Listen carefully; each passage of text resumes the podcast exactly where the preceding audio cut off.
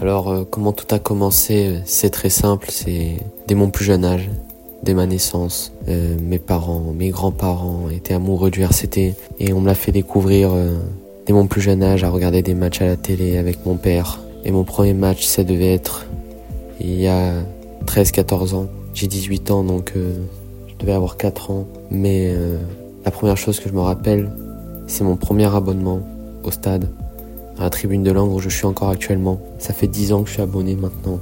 Mon premier abonnement, j'avais 8 ans.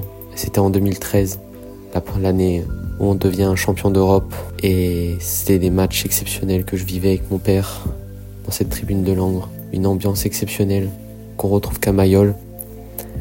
Je suis quelqu'un, j'ai grandi dans le rugby.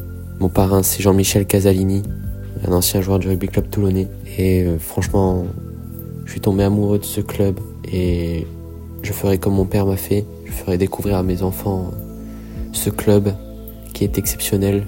J'ai connu des moments exceptionnels, des moments plus durs comme ces dernières années.